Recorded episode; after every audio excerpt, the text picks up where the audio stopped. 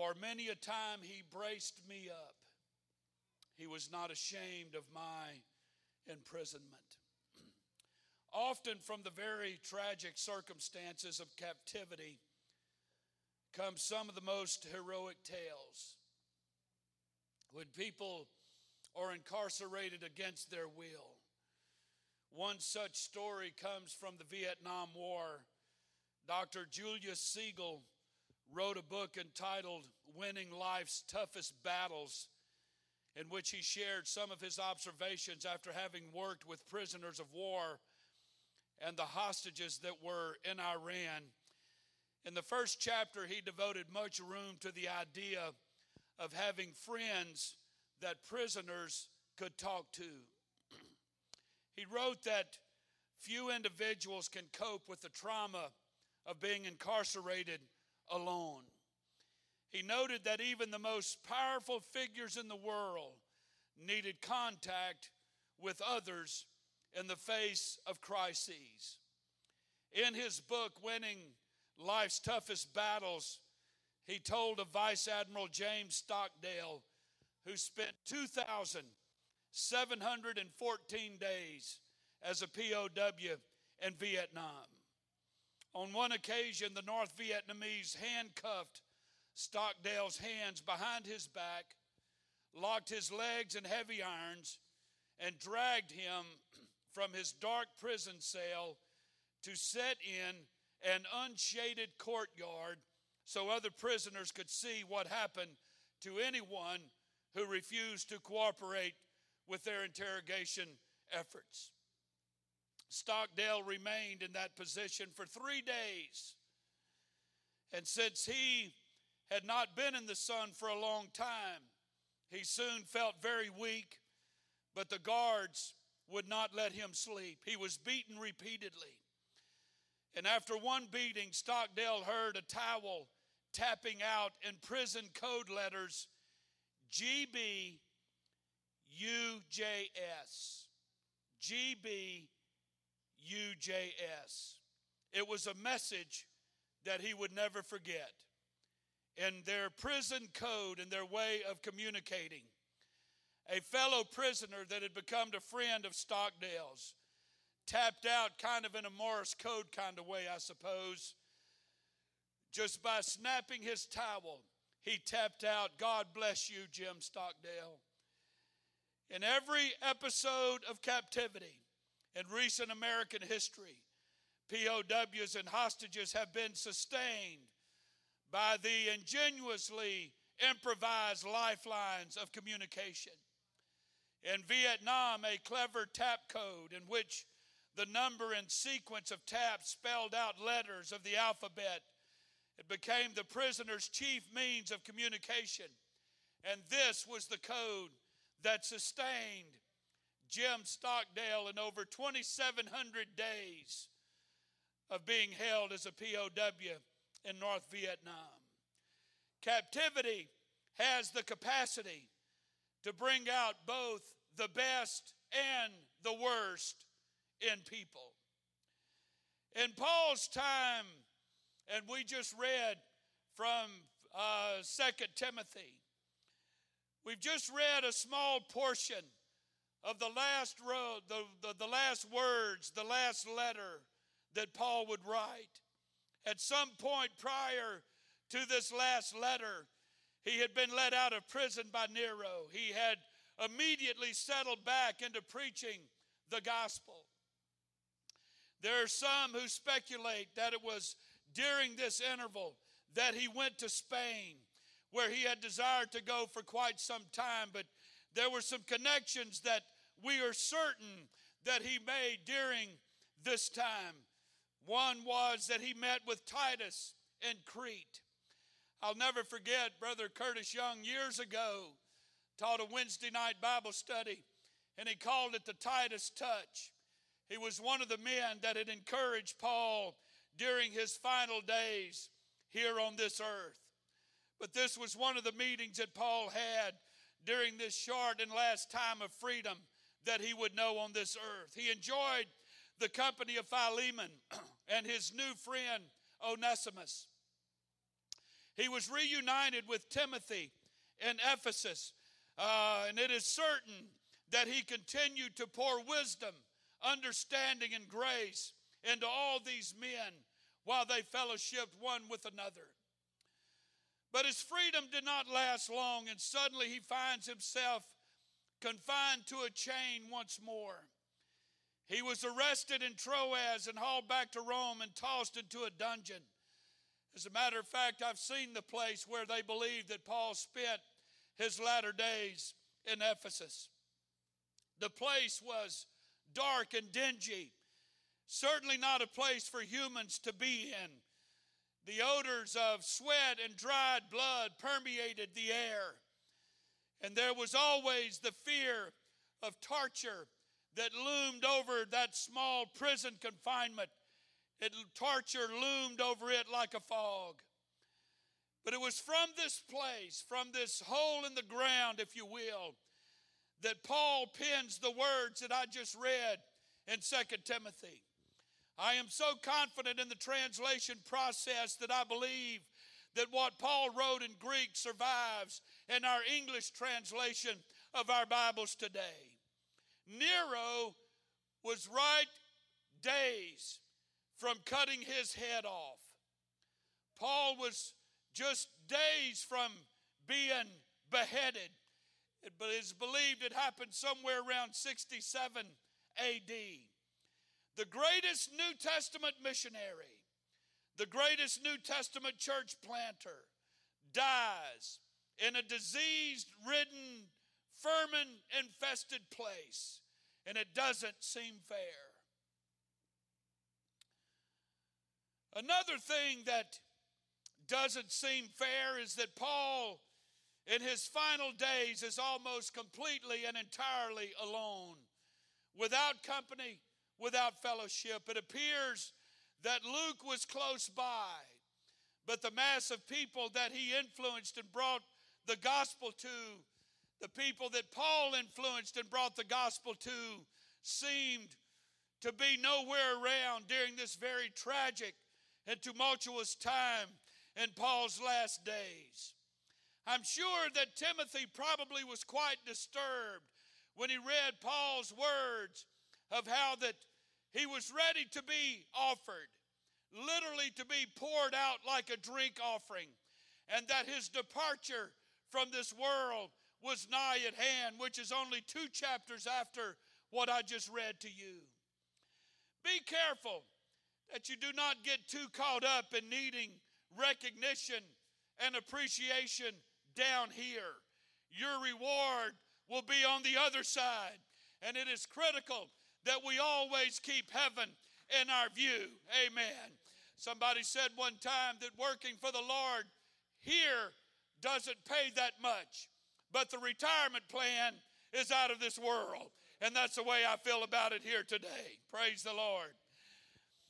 The devil loves, the devil really enjoys taking some of God's choicest servants and work their minds over in the waning hours of tragedy, disappointment, and even in their life. I'm not going to take the time here this morning, but I would have, to, if I had time, I would share with you a brief summary of Second Timothy because it's the last book that Paul wrote before his, he was beheaded by Nero. Uh, chapter 1 is a call to courageous living.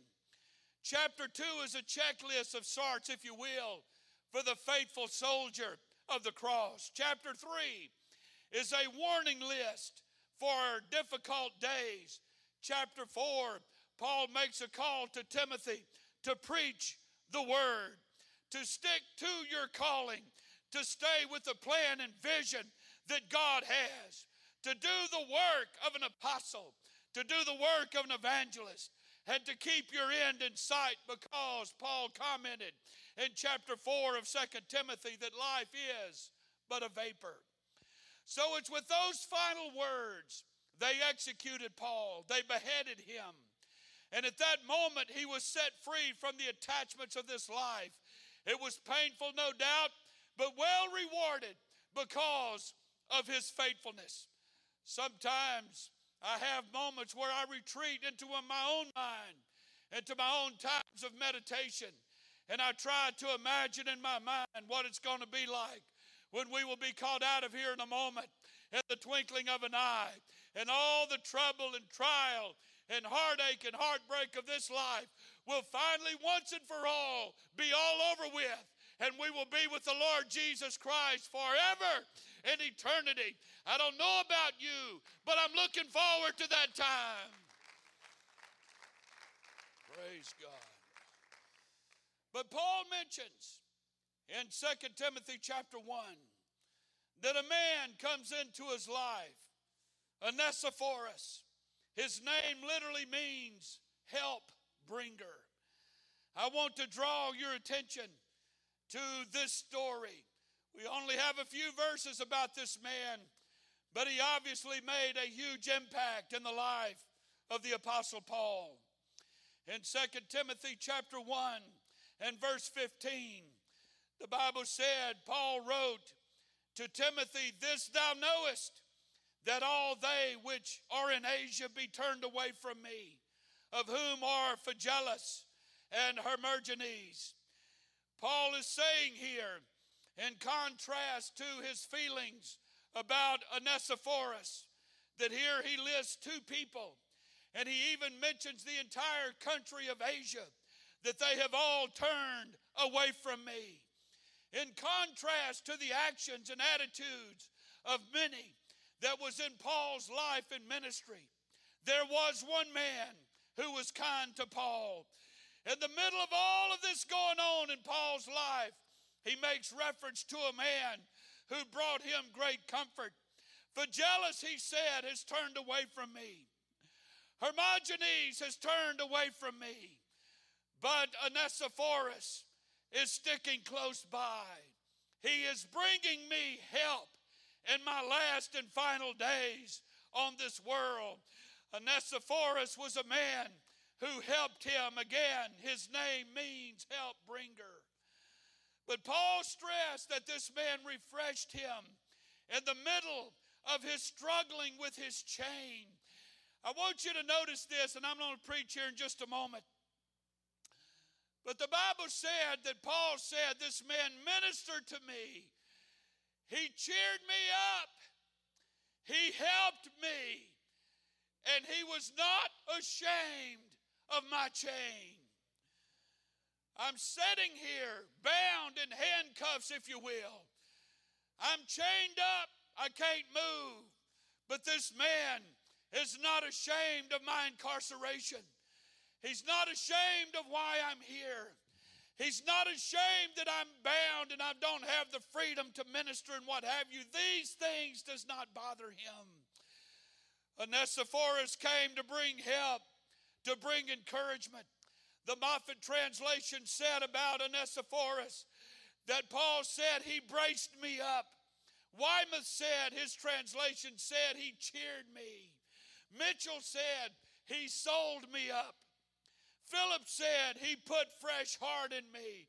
I like what Philip said because every one of us from time to time is in such desperate need of a child of God.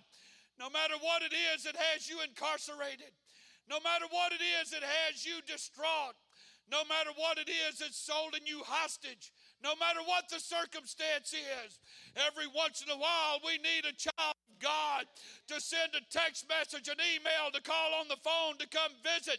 And in spite of our circumstances and how embarrassing and how humiliating they are, it's still to offer a cheerful word to brace them up and to offer some encouragement to them.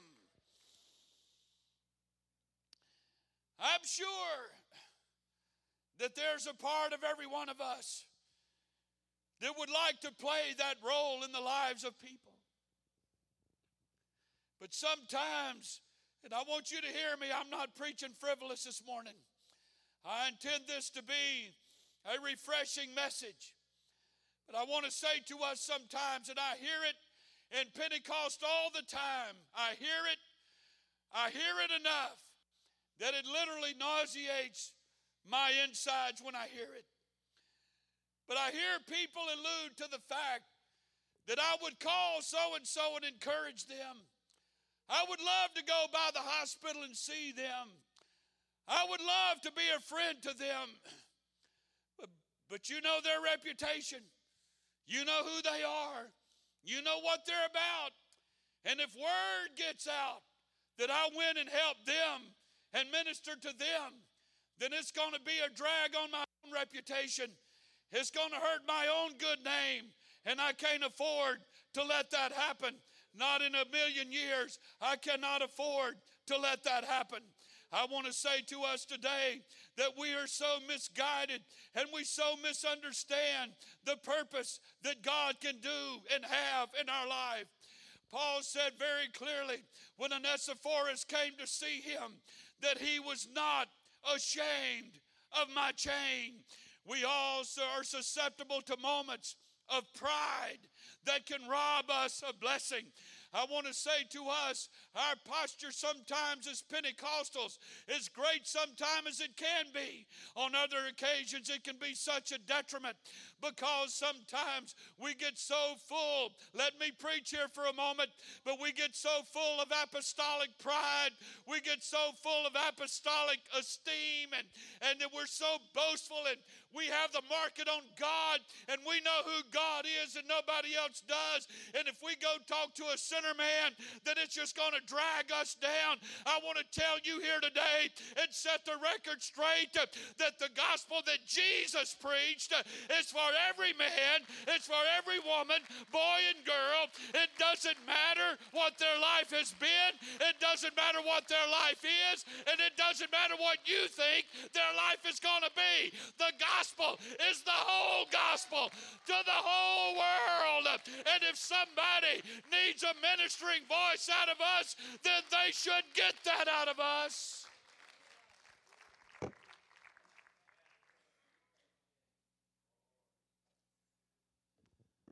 The reason we can't minister to people. We go into self protect mode, and there is some legitimacy to that. But I think bottom line, it's a pride issue.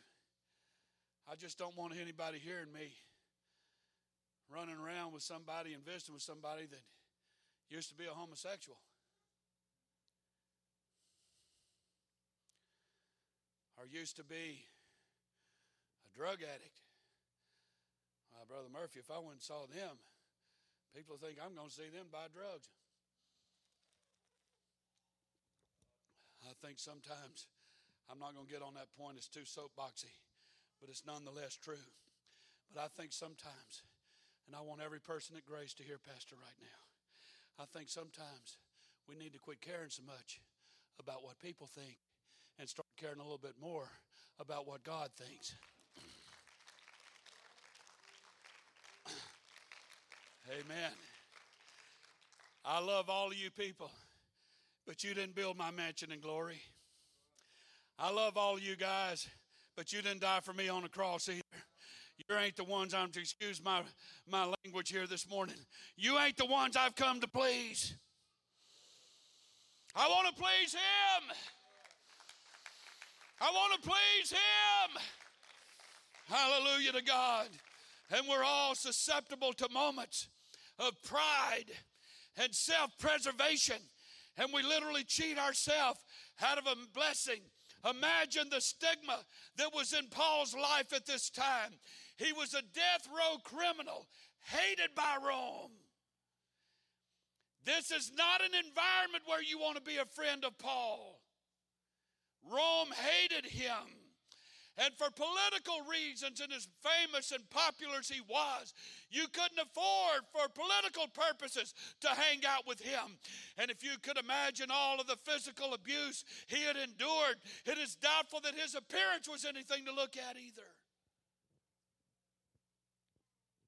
Yet, Onesiphorus loved him because Paul had brought to Onesiphorus the gospel and was willing to help ease the suffering that was coming at the expense of Paul's chain that Onesiphorus had no shame of. It was meant admit that he was going to have to risk, Onesiphorus was going to have to risk his own good name, his own reputation. And if you're going to refresh and encourage someone, you're going to discover that there is a cost that's going to be involved in it. It's not likely that any of us will have the opportunity to refresh someone like Paul, but we're surrounded with people. We're surrounded with people who have their own chains, their own chafe, their own confinement, and they constantly pulls at them. Chains that don't so much blister the skin, but chains that erode the soul of a man. We're surrounded by people who are in chains of failure and they live in it every day. They live in chains of past scars and painful wounds. They live in chains of a habit that can't be shaken. They live in chains of a violent temper and poor self image. They live in chains of unemployment, financial pressure, and a past they can't shake and a future they can't face. They live in change of depression and fear and physical and emotional abuse. I'm here to preach to our church today. We've got to become refreshers. I'm preaching my heart out and learn how to call anybody, how to call everybody, and say, I still believe in you, man. I still have confidence in you.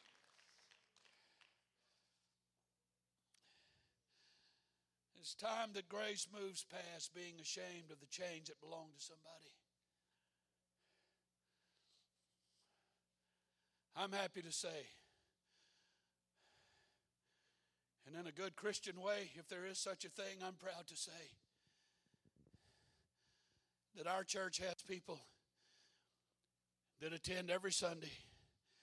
They were drug addicts, alcoholics, cheated on their spouse, committed adultery, stole stuff. We have people here that used to be in jail. Who are they? Who are they? Boy, I ain't going to lunch with them no more. I didn't know that, Brother Murphy. We have people here used to be in jail.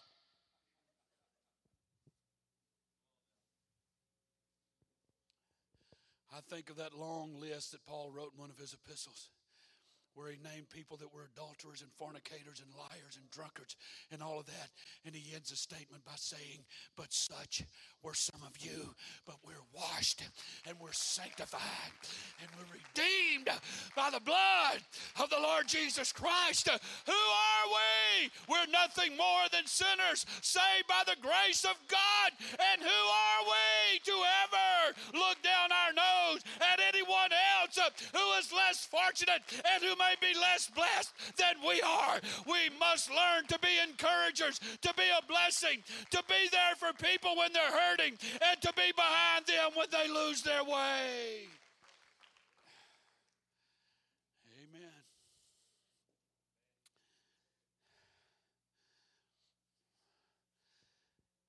It was the funniest thing on Sister Murphy's side of the family. She has an uncle that we adore. He is one of the sweetest people ever walked shoe leather. When Brother Anthony Mangun was preaching Family United at Tioga, some of you were there. he talked about people being in jail. And uh, he said, if you've ever been in jail, stand up. And this uncle stood up. I'm like, my God, what did he do? He's way too nice, man, to be in jail. Sweetest man ever. And I still want to find out what he did. He could be an axe murderer.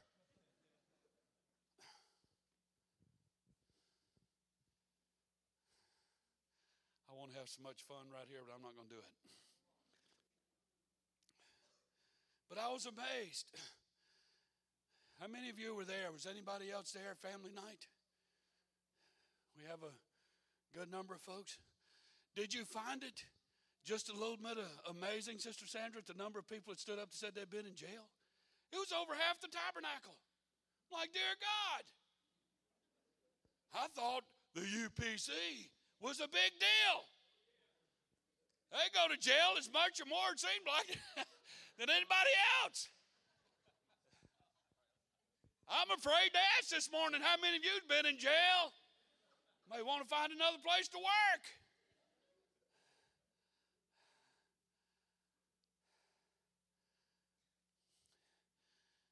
That every one of us either has or had a chain. Something we were held captive to. But thanks be unto God, which gives us the victory. And if we're not careful as Pentecostals, we can get too big to do something small. And you can get too small to do something big. The church needs men and women who are willing to crucify their pride and their prejudice long enough to make an impact for the kingdom of God.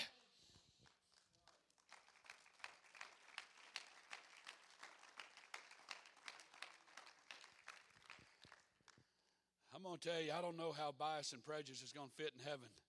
I'm not sure if you'll even go. But if you do, I do think God has a sense of humor.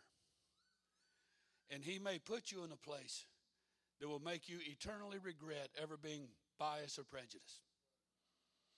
You may want to think about that. You know, if heaven has that undesirable part on the wrong side of the tracks, that might be where He puts you, man. You just live over there for eternity. I love the story of, y'all remember old Judge John Parker? I believe is his name, that was the judge doing all this busing, desegregation business. Somebody said one time when he died, when he got to heaven, God just put him on a bus and he just goes back and forth, to heaven and hell all day. Just that's a joke. You give me some slack here. It could very well be that God has blessed you with a heritage, a gift a help and even the means to help someone who has a chain. Don't get too important to help someone that has a chain. It could very well be that the person on the other end of that chain is the next apostle. Everybody say amen. The second thing, not only if you want to be a refresher, do you have to lose your pride, but the other part of it is it's about responsibility. Watch this. In 2 Timothy chapter 1 verse 17, the Bible said Paul said about Onesiphorus that when he was in Rome, he sought me out very diligently. I tell you, Sister Murphy often, she has a, a little cliche that she says all the time that when she's real adamant about something, it's always very, very. If the food was good, it was very, very good. If it was bad, it was very, very bad. It's always two varies. And once in a while, she'll walk through the house and say something was very, something, something. I said, oh, only one very today. Mm, lightening up a little bit on the, the varies. Tease her about that once in a while. I want you to notice. And to me, it would have been sufficient for Paul to have said that he sought me out diligently, but he didn't. He sought me out very diligently. And he found me. You know, if you're wanting to find somebody when they're incarcerated, you're not going to get good directions. As a matter of fact, you'll probably get more I don't knows from people who do know just because they don't want you to go. They don't want the person in, a chain to get better. You hear me? They don't want the person that's incarcerated to ever be free. They don't. They they have a prejudice and a bias. He's he's he's. Uh, you understand? He's on death row. He's a convict. He's in the paper every single day.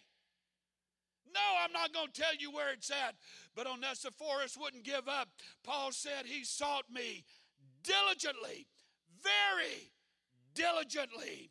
I know how it is as Pentecostals. We get that warm, fuzzy feeling that says, I'm going to call somebody this weekend and just encourage them. And you hope for their voicemail. Man, I'm so glad they didn't answer. I'm off the hook. I tried. I feel so good though, man. I did the Christian thing. Don't be stupid. God knows your heart. You didn't do squat. If that's your attitude, you didn't do squat. Did you call back? Did you keep calling? Did you call over and over and over? Did you just say, I'm not stopping until I get a hold of these people?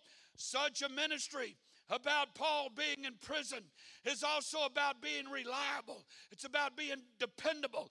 Perhaps responsible might be the best word to use. Our current culture needs men and women who are steady under pressure and who are willing to just simply work for God and learn how to encourage the Pauls in our life who are chained and incarcerated, who need help, who need encouragement.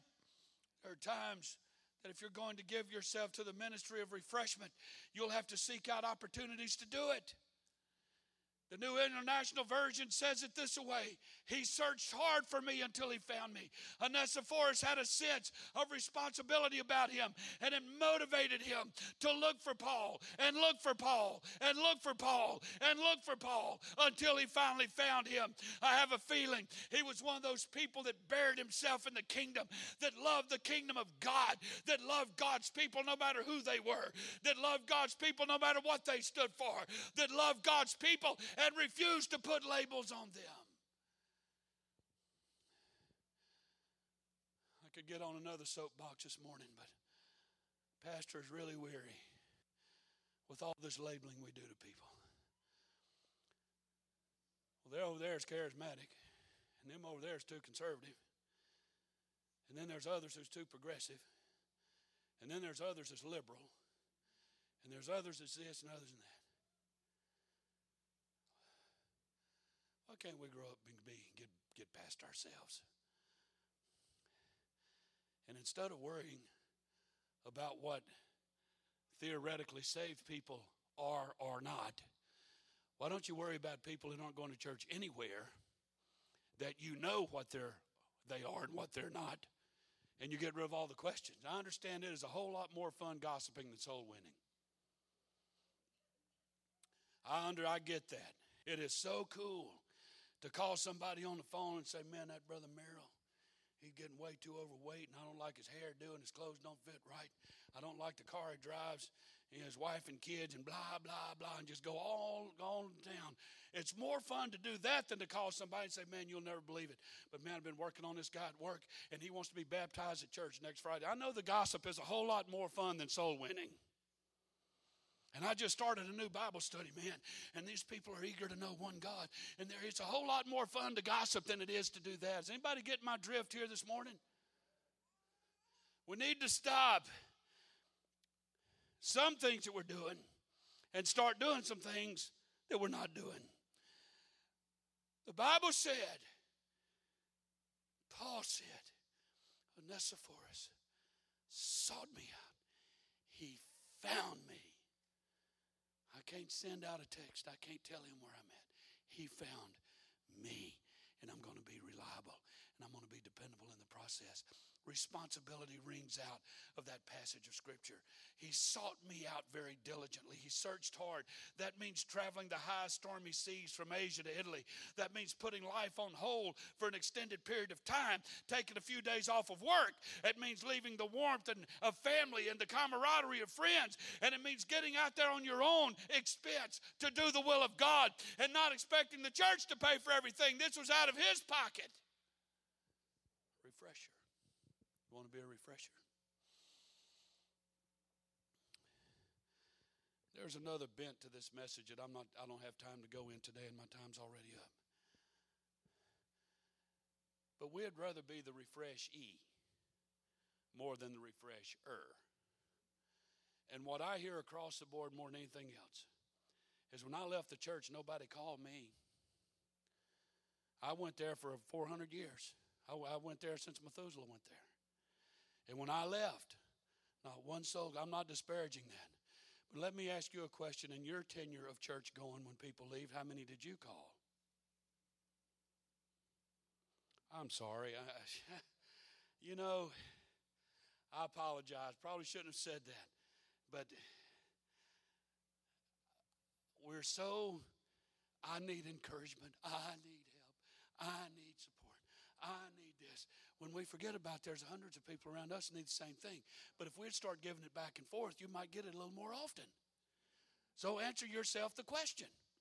When people left the church you've attended, whether it's this one or another one, when they left, did you call them? We missed you. Where have you been?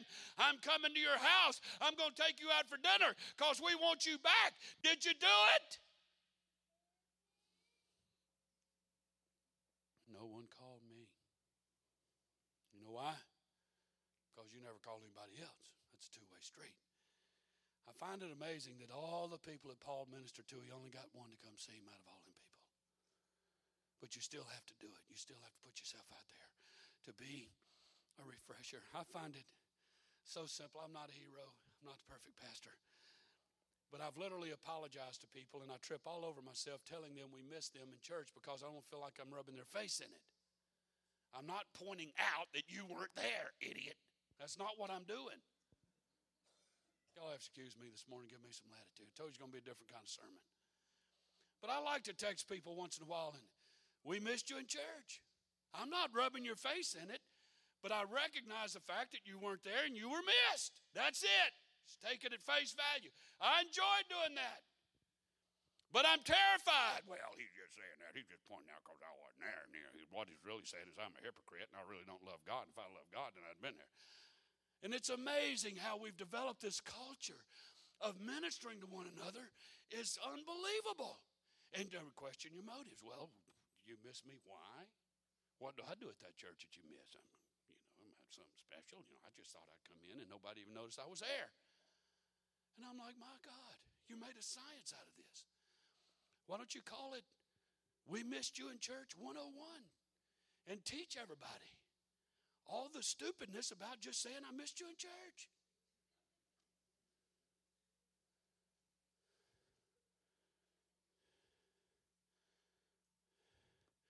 We need to learn how to refresh the lives of people. You have to get rid of your pride. You have to be responsible. This kind of devotion will knit the hearts of people together. It, this kind of devotion knits people together.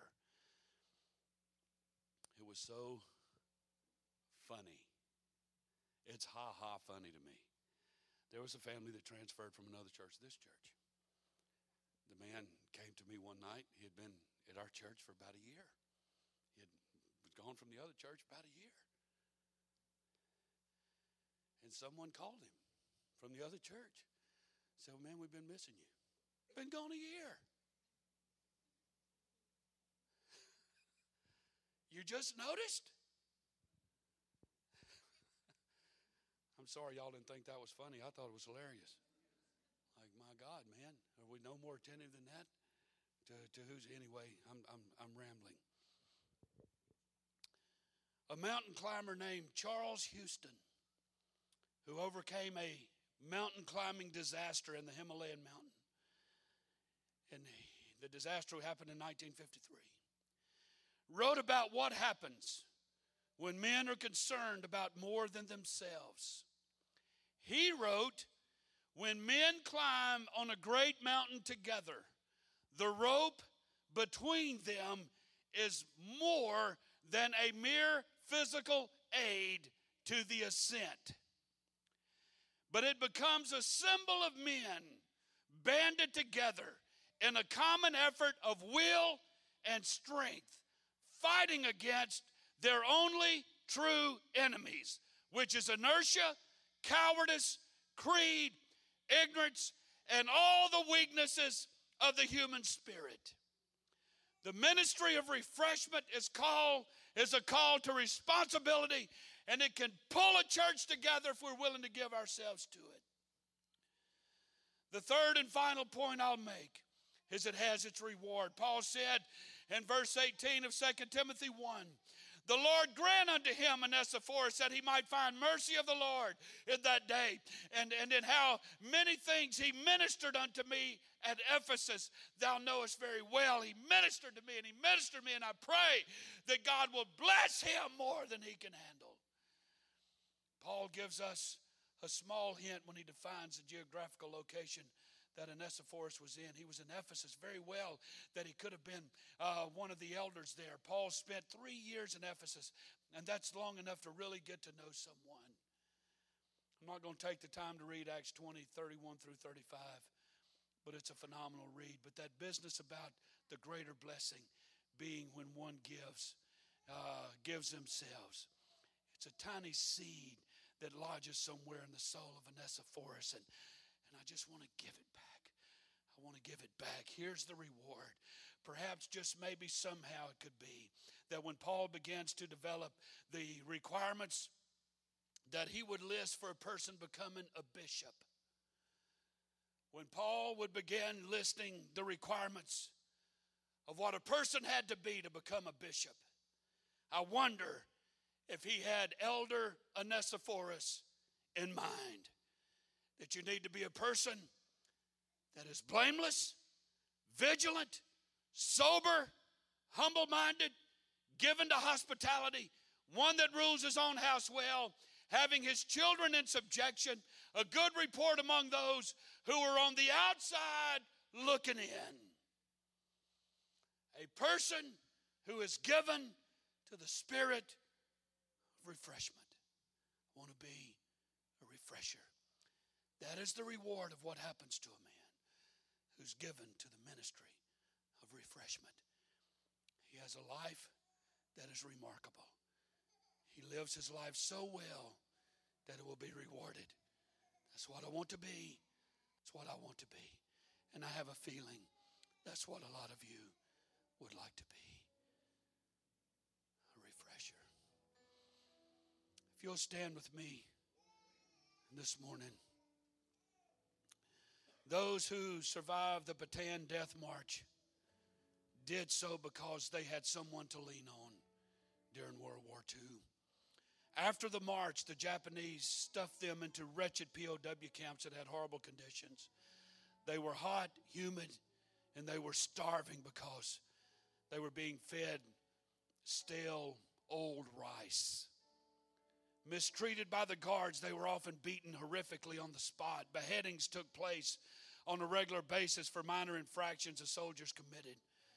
Under these conditions, the chances of survival were often 50 50 at best, and only those that had a friend would make it. In one particular camp was an army captain that everyone liked. He taught different games to his buddies, and he could tell mouth-watering tales about the best restaurants in San Francisco where he hailed from. He was a man who made the load of everyone around him lighter. His strength came from the relationship he had with his wife. He had married a Filipino woman prior to the invasion, and she became his buddy. But when the invasion took place, both, the, both of them were placed in prison, and apparently, through the Filipino underground resistance, he was able to communicate back and forth with his wife while they were both in prison. But one day he got word that she suffered a mental breakdown and was dragged off to one of the psych wards, and no one returned from this place. He knew that. And when this captain received this news, he crumbled.